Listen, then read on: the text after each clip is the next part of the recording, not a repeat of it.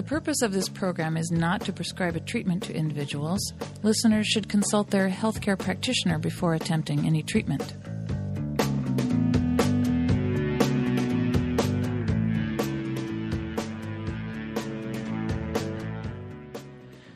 Good morning and welcome to Health Watch. I'm Dr. David Naiman, your host. Today's guest, Dr. Jeffrey Bland, is known as the father of functional medicine, a medical approach that focuses on the personalized prevention and treatment of chronic diseases.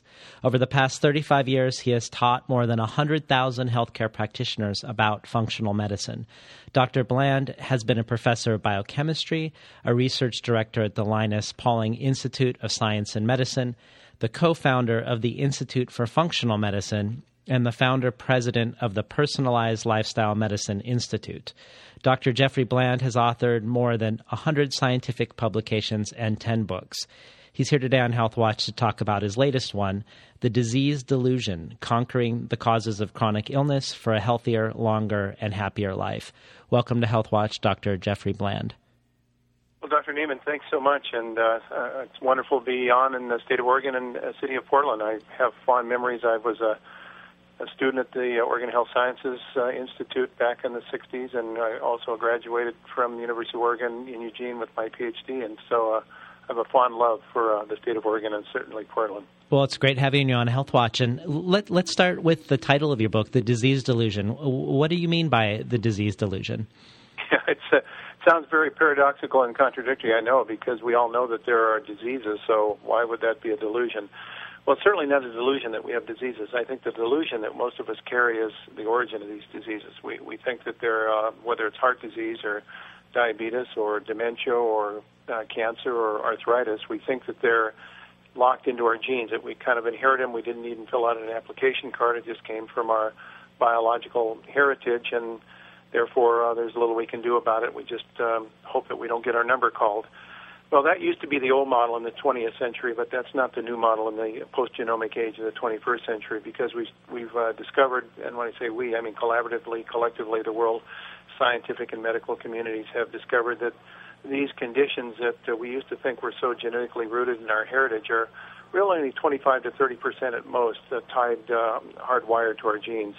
The other uh, 70 to 75 percent of their origin really relates to the messages that we send to our genes through our lifestyle, how we eat, act, think, uh, what we consume, our environment, uh, our, our social structure. Meaning there's a tremendous amount of variability in how our genes ultimately will express either health or disease. And that's an exciting story uh, because we can't change our genes, but we can certainly uh, personalize and change our lifestyle and our habit patterns to match that of our genetic strengths and minimize that of our genetic weaknesses. So the book really talks about how we revolutionize healthcare, how we uh, don't just talk about uh, universally accessible healthcare, but really accessible to the right kind of healthcare that delivers to the person the ability to free themselves up from these uh, chronic diseases that really steal from us good good health and good life. You, you begin the disease delusion with asking the reader to imagine the health concerns of Americans just after the Civil War, and then uh, about to imagine the paradigm shift that happens around the turn of the century. Can, can you can you link that to what you, you just shared with our listeners? Yes, thank you. At the turn of the last century, a most remarkable discovery occurred, and, and as you probably know historically, the mean average life expectancy at the turn of the last century, going from the 19th to the 20th century was about 45 to 50 years.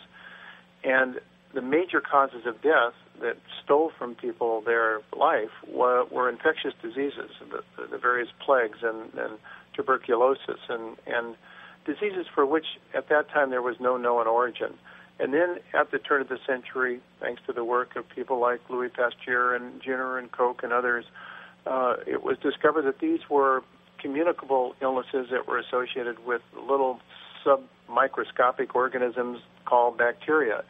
And, and then later we discovered viruses. So these infectious diseases, once they were understood as the origin of these dominant disease patterns, then it led into uh, immunotherapy and, and immunization and, and later the development of antibiotics, which was uh, thanks to Alexander Fleming's uh, discoveries with the petri dish and the mold that was killing bacteria, we were able to start the modern pharmaceutical industry.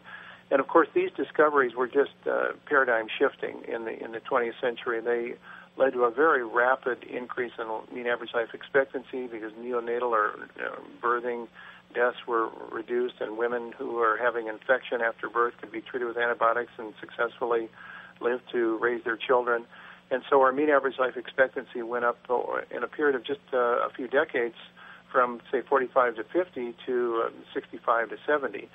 And then we uh, got kind of high centered uh, in the middle of the 20th century, in, in which uh, we recognized that we've done a very good job of managing these infectious diseases, but a new family of diseases were rising up to be more prevalent. These were called the chronic diseases of, uh, of aging. They included heart disease and, and diabetes and arthritis and cancer and, and musculoskeletal problems like osteoporosis.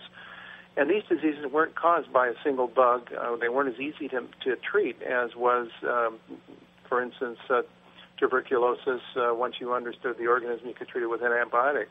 In this case, the diseases which we are now afflicted by required a different model, a new paradigm shift, a new breakthrough in discovery and that discovery has happened over the last 25 years with the understanding that these are complex disorders that really relate to uh, the way a person's own genes respond to their environment. And therefore, the concept of personalized lifestyle health care is emerging in the 21st century that will be as big a, a breakthrough in improving people's health and reducing unnecessary disease and increasing life expectancy, I believe, as was the development of infectious disease in the 20th century. So, so because chronic diseases have don't have a single cause and have a more complex symptom picture than acute infectious diseases, and you're arguing they require a different thinking process, a, a systems approach to to dealing with them, and you believe that paradigm shift is going on now. But isn't it true also that that uh, most doctors right now are not operating under that new paradigm? That if you go to see your doctor for uh, uh, complex chronic degenerative disease, you might still be treated with the same one size fits all, one medicine for one symptom approach? Yes, I think that is really the, um, the, the transition that we're undergoing right now in thinking. If we could use the model that you were uh, asking about, uh, the infectious disease model, if you think of what happened at the turn of the last century, that when when uh, when these uh, infectious organisms were first discovered, there were a few people that were enlightened and understood about this and introduced sanitation, hygiene, and nutrition, and then later immunotherapy and and finally antibiotics. And they were the kind of people that were the early adopters. They, they're the ones that got the benefit of this new information. For the average person in the population, however, because of the nature of how long it takes for information to translate into clinical practice in medicine, it may have been 20 years before they actually got the benefit of this uh, of this new information, and so they were still being treated by the old model in medicine, which was uh, using arsenicals and using mercurials and and talking about the four humors of moist and hot and cold and dry, and and these were the the concepts that they held on to until there was this major kind of paradigm shift, and I think we're undergoing that same uh, uh, kind of transition right now with with medicine the uh, the textbooks that medical doctors are being trained from today, uh, in the main, are out of date by the time that the student is already uh, studying from them. The uh, uh, the, the turning over of this information is so rapid. Every three to five years, we're doubling the information that relates to the understanding of the origin of these uh, chronic diseases. And therefore, there are these enlightened members of the medical community that have had advantage to understand these concepts and are delivering it to their patients. And then there, there are those that are still working under the convention of what I would consider 20th century medicine, which is a pill for an ill mentality. You know, look at the symptom, treat the symptom with a specific drug to, to modify the symptom, but not actually treat the underlying cause. And I think this is what I'm trying to get to in the disease delusion, trying to bring to the reader's attention that these tools that can actually um, rid people of unnecessary chronic disease are available today. They can be implemented today. We don't have to wait for more studies. We don't have to wait for more science. We don't have to wait for more bodies of esteemed individuals to uh, convene and, and ultimately proclaim these to be uh, good ideas. They are there today. We just have to understand them and start applying them, and that's what the book is uh, is all about. In case you just tuned in, you're listening to Health Watch, and we're talking today to Dr. Jeffrey Bland about his new book, The Disease Delusion conquering the causes of chronic illness for a healthier, longer, and happier life. So, so Dr. Bland, why don't you uh, speak briefly to what a systems approach is? The idea that both one underlying cause can lead to different disorders, and two people with the same disorder could have different causes to their disorder. Yeah, I think that's a very good question. Let, let me use an example that came up just uh, in the last few days um, in, in, a, a, patient that I think uh, exemplifies this concept. Um, so I uh, was at a very large medical meeting that was involved with functional medicine, and I had uh, uh, one of the, the members of the Institute for Functional Medicine, a physician, come up to me and say that they had just had a, a very important uh, application of this this concept of systems thinking in medicine, in which they had a patient who was developing dementia, and uh, that patient had been to see very top-notch neurologists and uh, really getting the best of medical treatment to treat their uh, their dementia with various medications that are available. But uh, there had really not been much improvement at all. In fact, if anything, there was a continued progression uh, of dementia in this uh, individual. So um, the daughter of this uh, this uh, her father then uh, sought out the care of a functional medicine physician and uh, who really is trained in this whole concept of systems thinking in medicine. And in the evaluation, of course, uh, was still recognized that uh, the, the gentleman had uh, uh, progressive dementia. But rather than just think of this as the brain as the origin of disease, the question is where did it come from? What was the cause of this dementia? And uh, not to go through all the lengthy discussion, but to cut to the chase, ultimately it was determined that uh, the cause of this dementia or the uh, loss of brain function started actually in the intestinal tract. The, the intestinal tract is where more than 50% of the body's immune system is to be found. And it turned out that this person's intestinal immunity was reacting adversely to a component in their diet. And that component we've heard a lot about recently. It's called gluten. It's a family of proteins that are found in cereal grains. And in some people, those gluten containing grain uh, proteins are considered a foreigner. They're considered a, a hostile invader. And so the immune system of the intestinal tract in those individuals can respond by going to battle, going to war, producing inflammatory substances. Those inflammatory substances may not be found solely in the intestines. They get into the blood, they travel through the blood, ultimately through a relay race through the body's immune system, and they travel to the brain, where they the brain has its own immune system called the microglia. The, the brain's immune system is connected to the blood's immune system, which is connected to the liver's immune system, which is connected to the intestine's immune system. So they all talk together. So when the the intestines are upset and producing uh, these inflammatory materials, ultimately the brain immune system, which is the microglia, gets that message. And in this case, uh, that gentleman was getting an inflammatory message sent to his brain through what ultimately started in the gut as a foreign reaction to gluten. So the treatment was not just to treat the brain, the treatment was to treat the gluten induced inflammatory situation in the gut, which means a gluten free diet, uh, proper dietary uh, control and, and reformulation. And lo and behold, over a very short period of time, a matter of just a few months, this progressive dementia that had been going on for several years uh, turned the other way. Um, his short-term memory improved, his recall improved, his conversational ability improved, and it was, you know, quote according to the daughter, a miracle. Well, it really wasn't a miracle. He was just asking a different question about the origin of his dementia to get a different answer, and that's what uh, the book, The Disease Illusion, tries to help the reader understand. How you, as a person, can ask the right questions, not just about why you have certain things, but where they came from and what you can do about it to treat the cause, not just the effect. And so, taking that logic further, it would also be a mistake to take the lesson of that patient with dementia due to a gluten intolerance and apply that same answer to the next patient with dementia. That the next patient with dementia may the cause may be blood sugar uh, abnormality or maybe environmental toxicity, for instance. That, thank you. That's beautifully said, and and that is really the lesson of of what I'm trying to get across in the book we have certain things that we call diseases, uh, and, and we assume somehow that when we can call a person or we can name a person having a certain disease, let's take type 2 diabetes as an example. So if that type 2 diabetes is seen in Mr. Jones, we make the assumption that Mrs. Smith who has the diagnosis of type 2 diabetes must be the same in her disease as that of Mr. Jones. Well, it turns out that although we may call these diseases the same thing, the, the condition of Mr. Jones and Mrs. Smith, that in actual fact they may have very, very different causes for their blood sugar problems that we call type 2 diabetes.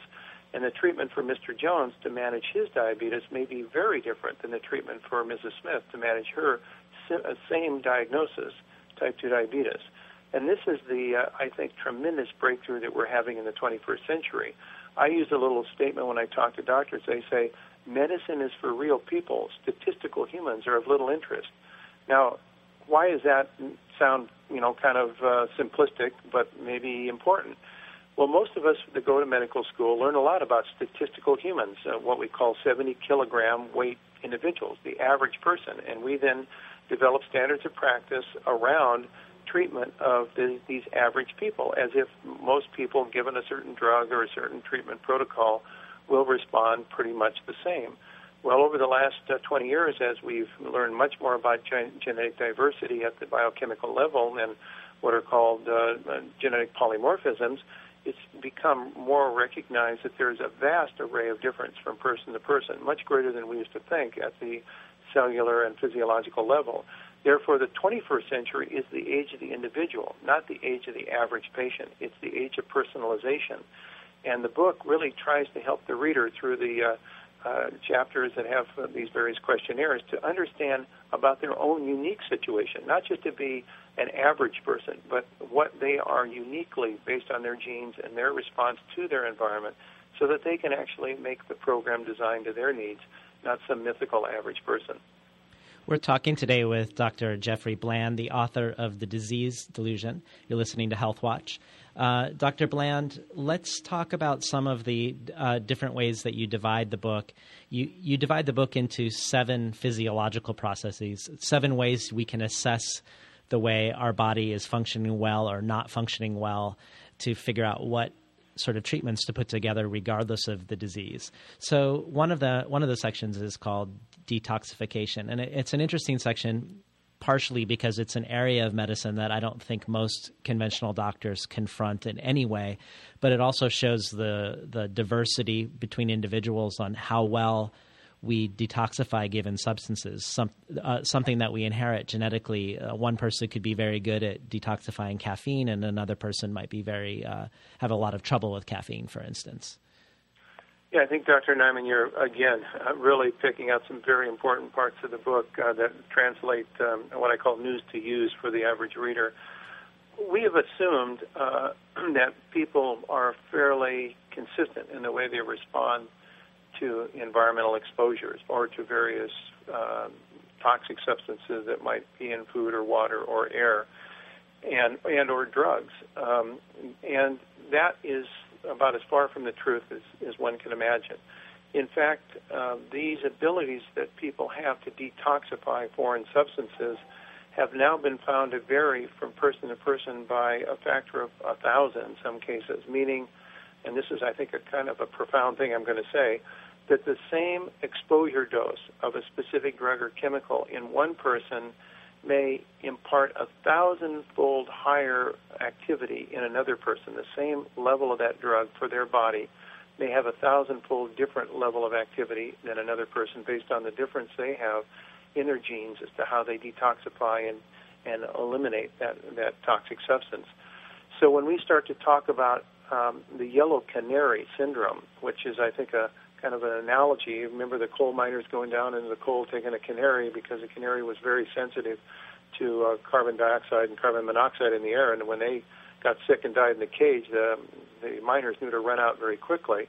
Well, there are a lot of yellow canary people who are responding to various environmental substances. It could be bisphenol A in the water. It could be various pesticide residues. It could be lead or cadmium that they get in their air or water uh, that may be much more sensitive. Yellow canary responds based on their different detoxification systems than uh, another individual. In fact, even within the same family, you might find sibs or different members of the family who vary dramatically in the, in the way they detoxify certain substances. And I think this is further made interesting because extraordinary amounts of research over the last uh, 15 years has uh, demonstrated that these detoxification processes, many of them, are very dependent upon certain nutrients for their activity. So if a person is nutrient deprived or is not consuming a diet that's adequate in specific types of nutrients, that their detoxification systems may be very compromised, and that makes them even more sensitive to environmental exposures. And so when you start to put these uh, things together, you start to recognize that maybe people who are tired, fatigued, headaches, muscle pain of unknown origin are really suffering from what, what I call a degree of, of um, metabolic poisoning. It's a low level of chronic poisoning because they're just not able to detoxify adequately the substances that they're being exposed to due to uh, both their genetic uniqueness and their kinds of diets that they're on. And so the chapter that's engaged in uh, discussing detoxification, I think it's chapter five in the book, really takes a person through an understanding of how are they responding to their environment, what things might they be concerned about to improve their uh, functional detoxification ability. So uh, I, I'm hopeful that that uh, will give some kind of tips and, uh, and pointers that you know we really suffer many of us from this chronic underlying toxicity that truly is uh, preventable and manageable by just asking different questions. And we should say that all, all, of these chapters give specific dietary, supplement, and exercise advice for each of these physiological processes that you, you end up assessing. Yes, and I, I, I should probably mention, uh, you know, why are these seven what we call core physiological processes? I mean, aren't there a lot more things going on in the body other than seven things? And of course, there are. There are literally thousands of things going on in our body all the time. The reason that uh, we chose these seven core physiological processes, of which detoxification is, is one of the seven, was that after sieving uh, literally tens of thousands of scientific publications in the basic uh, biomedical and, and, medical research uh, files over the last uh, now 30 years, it, it, they sift down into what we consider these seven piles, uh, seven different core physiological processes that underlie the uh, disturbances of these uh, seven core physiological processes underlie uh, virtually all of the chronic diseases. So there are many variations on a theme, and there are many other processes. But it is our belief, uh, from evaluating tens of thousands of uh, research papers over the past 30 years, that these seven core physiological processes are kind of the, the go-to parts of the body that, that are the master control systems that regulate how our bodies respond to our lifestyles, our environment, and, and our um, relationships, uh, including stress. So it's those seven uh, in each individual chapter that we try to focus on to help a person understand where the big tu- tuning knobs are, or let's call it the big levers are, where they can make uh, positive changes in their health. And, and Dr. Bland, even though people should be thinking about this as personalized medicine. Are, is there a baseline diet or a baseline supplement protocol that you start from and then personalize from that place? Yes, thank you. Uh, you know, it's this can sound very confusing, and I, I, I think when you get to like any discipline, the very sophisticated levels, yeah, yes, it can be confusing, but it actually starts out quite simple, and that is uh, a baseline dietary approach, a baseline uh, activity or exercise approach, a baseline stress management approach. Uh, and so in chapter, I think it is 10 of the book, I try to, to lay out what I consider from all the work that we've done and published in the, the literally, um, uh, I would hate to even estimate, let's say thousands of uh, conversations I've had with uh, leaders in the field around the world in my six million miles of travel over the last 30 years that, that, that we try to lay out a, a kind of a, let's start here. You know, what? Let's get 80% of the problem uh, improved by starting with a baseline diet and lifestyle program, and then in chapters 11, 12, and 13, we try to provide the nuances. Okay, now let's start personalizing it. Let's let's keep it simple. This is the old KISS concept, but let's start adding a little bit more sophistication that's built on a person's own individual needs. So, yes, I think as they say, a, a journey of a thousand miles starts with a first step. So chapter 10 is really designed to help us make the first step, and then chapters 11, 12, and 13 to try to make those steps as efficient and effective as possible. Could you? Uh, and we only have a couple of minutes left today. Unfortunately, I wish we, we had another half hour. But do do could you touch on maybe some of something new that we've learned recently about exercise or diet that would pique people's interest? Yeah, let's talk a little bit about exercise. I think because it t- does tie to diet. Uh, you know, there are some people who uh, just feel so robust and so energetic after they um, they go for a run or a, or a, a long bike bicycle ride, and and you know, for them it's the elixir of life. And there are other people who have been, have been told that this should be their elixir of life, and when they go out, they come back and they're uh, they've got sore muscles for the next two days. They're they're worn out and tired. They're, they don't feel uplifted. So then we say, well, what's really going on? And uh, I think it's chapter nine of the book. I talk about this concept of bioenergetics, how you design an exercise and nutrition program to support your specific need. Not everybody is is built from a genetic perspective up to be a long distance runner or a, uh, a marathon trainer. Uh, there are some people that are much better for uh, short burst, uh, high energy activities, uh, differentiating the fast twitch versus the slow twitch muscle groups. And there are various types of uh, nutrients that help to support the, the bioenergetics, the conversion of food energy into muscle energy to um, prevent muscle pain and, and to gain back muscle energy and, and muscle strength. So I think that what we're learning about exercise physiology is once again the same thing we learn in nutrition. One size doesn't fit all. We have to uh, uh, basically understand a little bit about our genetic uniqueness, uh, about where we are on the training uh, cycle and, and our own conditioning level, and then we have to uh, design our program specifically to uh, to meet those needs so we can walk ourselves towards to optimal health and fitness. So I think one of the things that we try to do is integrate together the concept of exercise, stress management, and nutrition built around certain uh, indicators that we've determined over the last 20 or 30 years are very important in personalizing the program. And, again, those are found in the in the eight questionnaires that we've included within the, the book that are questionnaires we've used in the clinic for several decades that help us to assess uh, how that individual really needs to have their particular program designed. And you mentioned that nutrition isn't a one size fits all, and that's certainly the most controversial topic that we talk about on Health Watch with tons of contradictory guest, uh, opinions. Are there tests to figure out what an individual's uh, diet composition should be different than the, than the norm?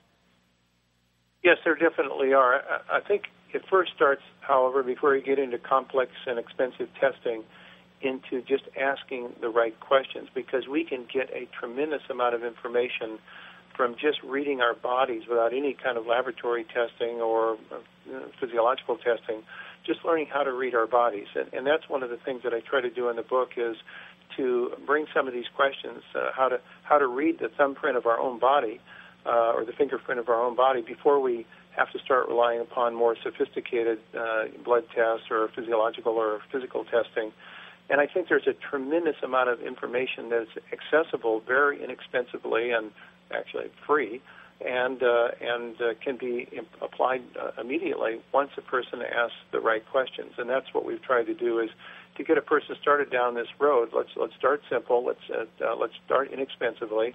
And as their need for increased uh, in refinement, or if their situation is uh, more serious in terms of their their health, and uh, we, we kind of ramp it up and give referrals at the back of the book to practitioners that are skilled in the art of functional medicine and other resource tools that they can use to um, provide whatever services they need to get the best of health. Dr. Bland, unfortunately, we're out of time, but it was great having you on Health Watch today. Thank you, Dr. Norman. I wish you and your, your listeners the very best of health. We're talking today with Dr. Jeffrey Bland, the author of The Disease Delusion. You've been listening to Health Watch. Stay tuned for the rest of the Monday Morning Radio Zine.